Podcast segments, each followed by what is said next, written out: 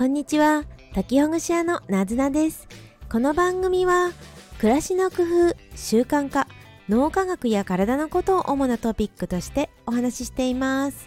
リスナーの皆さんと工夫を共有する空間ですので皆さんが工夫なさっていることや質問をコメントでお待ちしています。はいおはようございます。こんにちは。12月1日金曜日の朝ですね。皆さんいかがお過ごしでしょうか？とうとう12月になりましたね。早いものですね。ね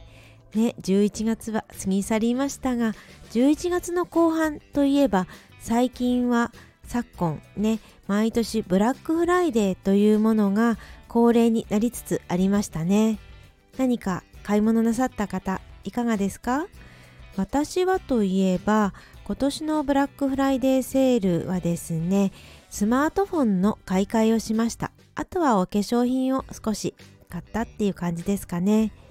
毎年この時期が大型のセールの時期になりつつあるのでできるだけこの時期に固めて買おうこの時期に買うことを計画しているっていうような感じです。そういったわけでガジェット系であったり家電はこの時期に買い替えることが多くなってきましたね。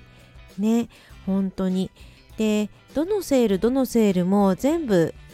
参戦っていうんですかね。どのセールも買おうってしてるともうお金を使いすぎてしまうので年間年間の中でこの時期に使おうみたいなことを決めているといいかもしれないななんていうふうに思っています。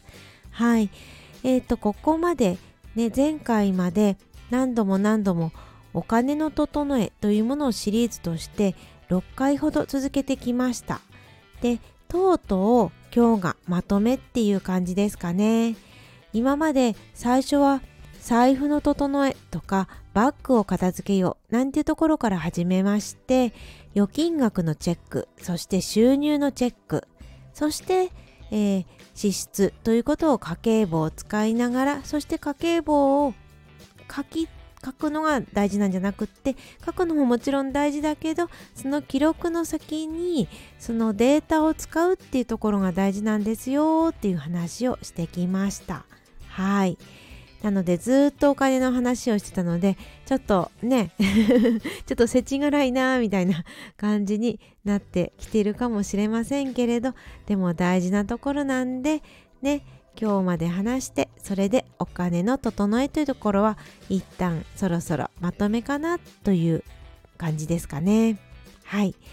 で、えー、前回まで2回のシリーズで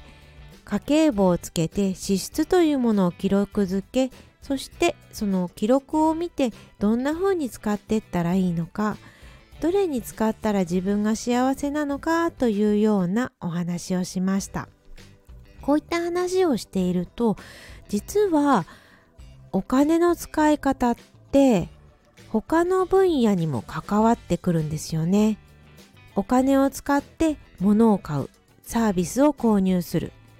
すると化けたものが変化したものが物ですよね。ということは家の中にあるものがそれが気に入ってるものだったらお金の使い方としては結構いい感じ OK な感じですよね。だけど家の中が片付かなくって物がたくさんあって物がたくさんあるのが悪いことじゃないですけどそのたくさんあるものが使い切れてないとか何を持ってるのかわからないとかもう使ってなくてダメにしちゃってるっていうのだだとするとそれはちょっとお買い値のね使い方としてちょっとちょっと見直しの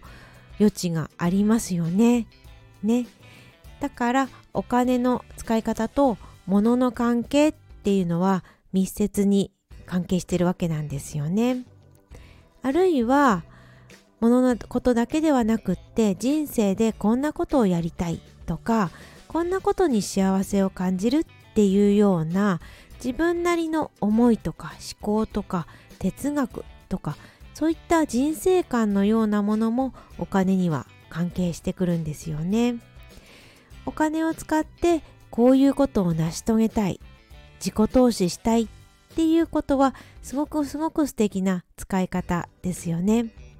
逆に何をしたいのかわからないであるとかいろんなことをしてみるけれどなかなか自分が好きなものが見つからないなっていうのはもうちょっといろいろね改善というかなんかできるかもしれないですよね。というわけで今日はどんなお金の使い方をしてったら良いのかどんなことが自分にとって価値があるのかっていうこの価値観っていうものについて考えてみたいと思います。このね価値観ということ私も数年前からテーマにしていろいろとがね考えたりとかどうやって捉えたらいいかなっていうことをやってきました今日は2つ紹介するんですが1つが価値観マップというものそしてもう1つが価値観リスト価値観マインドマップっていうものですかね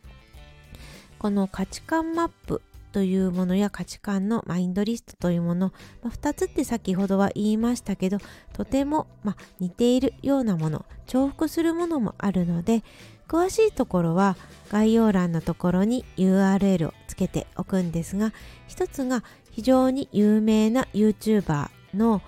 両学長えー、リベリベラルアーツ大学ですね。あのリベ大と呼ばれているリベラルアーツ大学で紹介されている価値観マップです。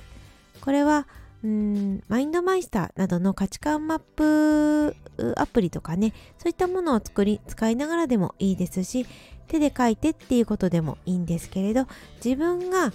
自分にとって何が幸せなのかとか何を大切にして生きているのかっていうことを項目を挙げていってさらにそこを細かく細かくしていくっていうようなやり方です。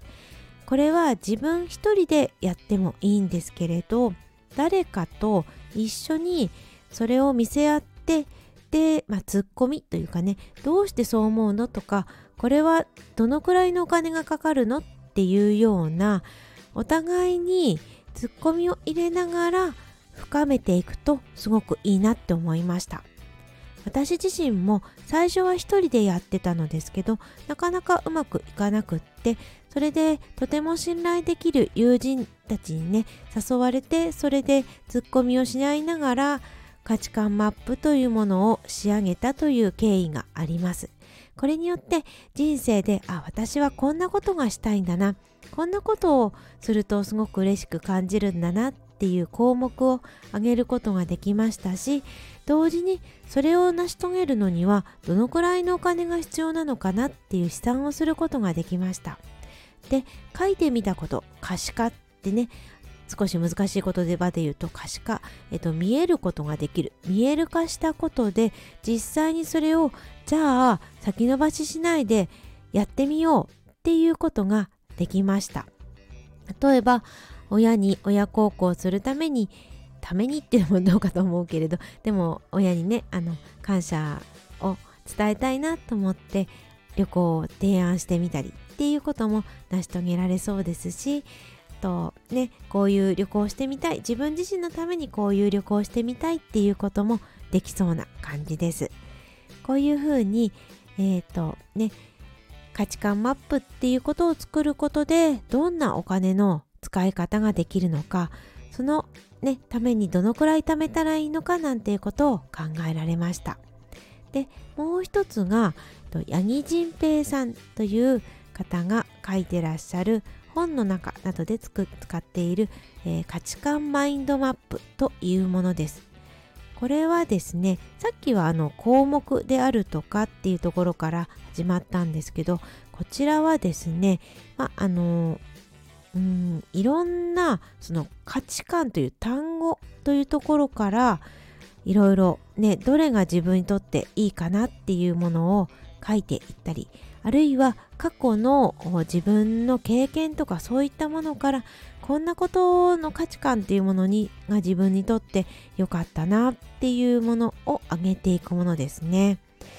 っていう、まあ、詳しいところは、まあ、あの八木仁平さんが本を出されているのでそれを見ていただく方がさらに詳しく言えるかもしれないんですけれど2つ本がありまして1つは「世界一優しいやりたいことの見つけ方」